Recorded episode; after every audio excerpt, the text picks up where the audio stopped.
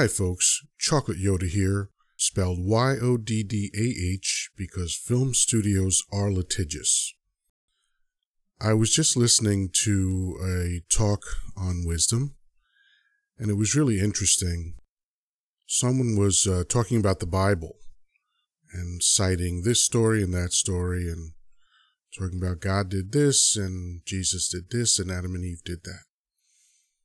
And uh, what was great was that the host asked one question and very respectfully, because um, in general he's a very polite, nice guy. And he just said, Hey, you know, this story about Adam and Eve kind of has me curious about incest. What's the story there? You know, if it was just Adam and Eve and they had children, then, you know, what happened? And what I love about the response was that immediately the person who was just citing the Bible abandoned the Bible immediately. You know, it was something like, well, you know, we know that it wasn't exactly like that, and then there was this and this other thing and this other variation that's not written in there. But we just know that, you know, it was different. So I find that interesting because if you have a book that's supposed to be the manual for life, then it, it really isn't open to interpretation, but it seems like the only way people can reconcile the plot holes is through, you know, bebopping and scatting and coming up with uh, different stories to fill in those gaps.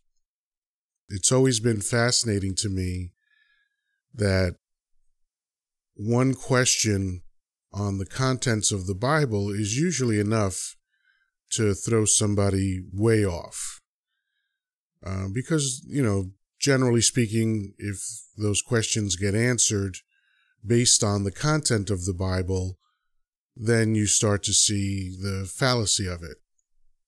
And I'm, I, I don't blame anybody for believing what's in it. You know, believe what you want. Whatever gets you through the night is all right, as John Lennon said. You know, I get it. We're just primates, talking monkeys on a rock that's spinning at a thousand miles an hour while it hurls through space at 24,000 miles an hour.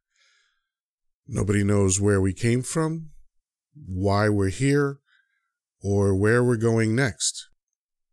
And uh, that can be stressful.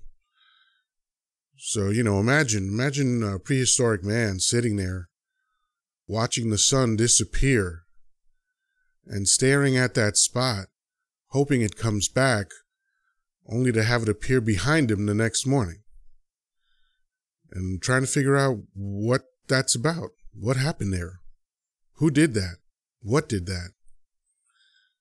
You know, and eventually people uh, created religion for that. And, you know, again, I, I get it.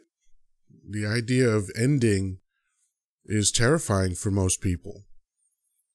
That's why most religions talk about an afterlife because it soothes you. The idea, oh, life doesn't end, there's an afterlife, there's something after this. Beautiful. I like that idea. I'm going to cling to that idea.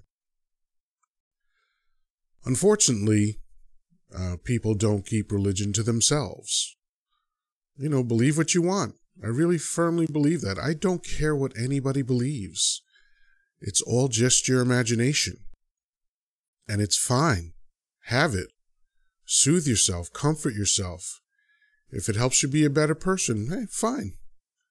Fine you know, I would hope that you'd be a better person on your own. But hey, if you need a little help from a book, take it. I've helped myself out with some books, so why not? But don't bother me about it. Don't don't take the goofy thing that you came up with in your imagination to soothe you and to calm your fears and then insist that I have to believe it and if I don't believe what you believe, I'm wrong. That's the issue that I have because that's where wars come from. That's where people harming each other in the name of religion comes from. And um, it's possibly the most disappointing aspect of life on earth is people that are willing to hurt each other over a belief that they concocted just to soothe their own fears about their life ending.